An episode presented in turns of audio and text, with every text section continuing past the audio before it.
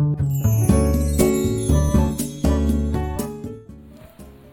はようございます。滝真由子です。今日は8月11日金曜日の朝です。今日は祝日ですね。山の日なのかな。台風が来てるのはちょっと心配なんですけど、個人的には今日は祝日なので、あ、お弁当を作んなくていいっていうのでちょっとゆっくりした朝です。日曜とか、まあ、お休みの日になるべくあの仕事をしないで子供と向き合いたいなと思っていて、まあ、そのためにこう日々を頑張っているので、まあ、今日はちょっと子供とたくさん遊べたらなと思っています。今日は、まあ、過去の良い時代の話よりも未来に向けて頑張れる話をというお話です。失われた30年とかニュースでよく言われますけど、今経済が日本の経済が明るい状況にないっていう話がよく報道されてますよね。であの昔の雑誌とかをたまたま見ていてびっくりしたんですけど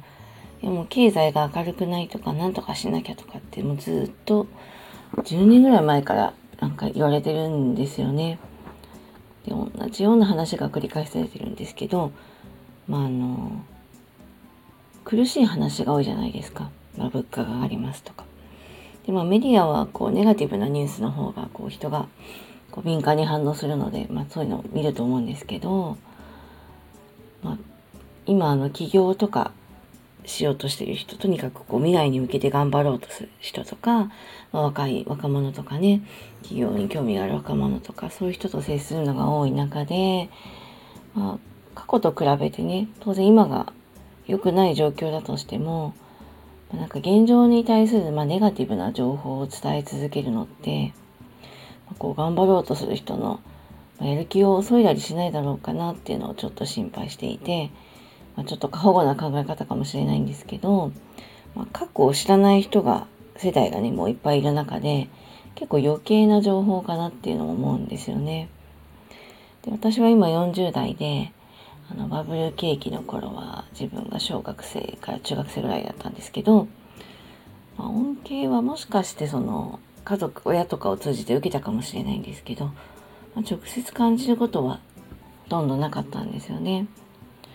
でむしろ大学時代は結構超氷河期時代とか言われてもうすごい大変な時期だったんですよ。でこれもまあネガティブな情報っちゃ情報なんですけどまあ、就職したいところに就職できなかったしみんなどこでもいいから拾ってほしいみたいに思ってたんですよね。でまあ生まれてくるのがもうちょっと早ければなとかすごい思ったこともありますけど、まあ、考えても仕方ないことなんでね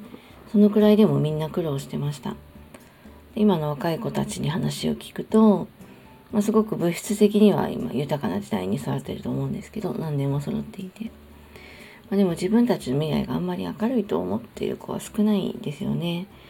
こう経済とか国力のネガティブなニュースばっかり報じられてるんで、まあ、それも仕方がないことだと思うんですけど、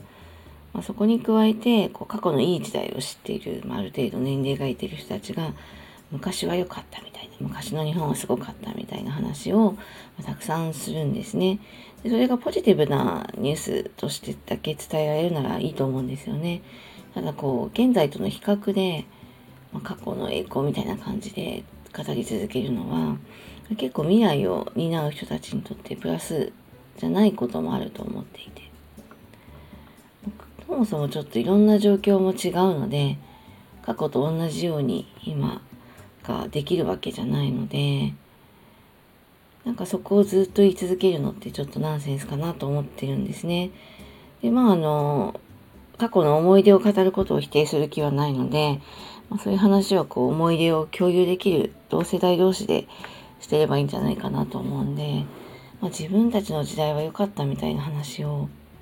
若い子に言い続けるのってちょっと若い子の目をそぐような気がしてどうかなと思ったりしています。何か未来に向けて未来の社会に向けて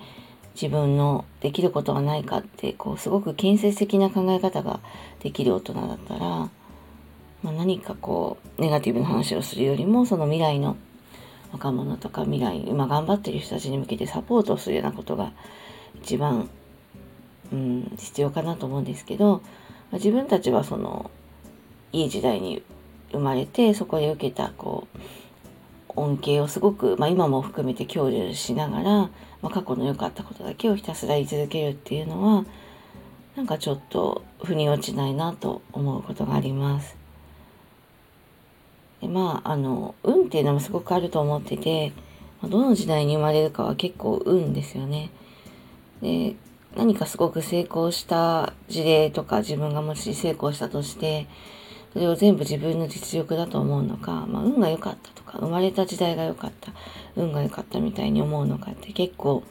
大事な考え方かなと思うので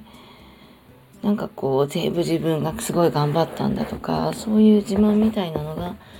すごいひがみとかではなくってちょっとこう頑張ろうとしてる人のうん目をそぐかなっていうのも思っています。すごい成功話って難しくて自分もこうなれるってこう憧れられる成功の話と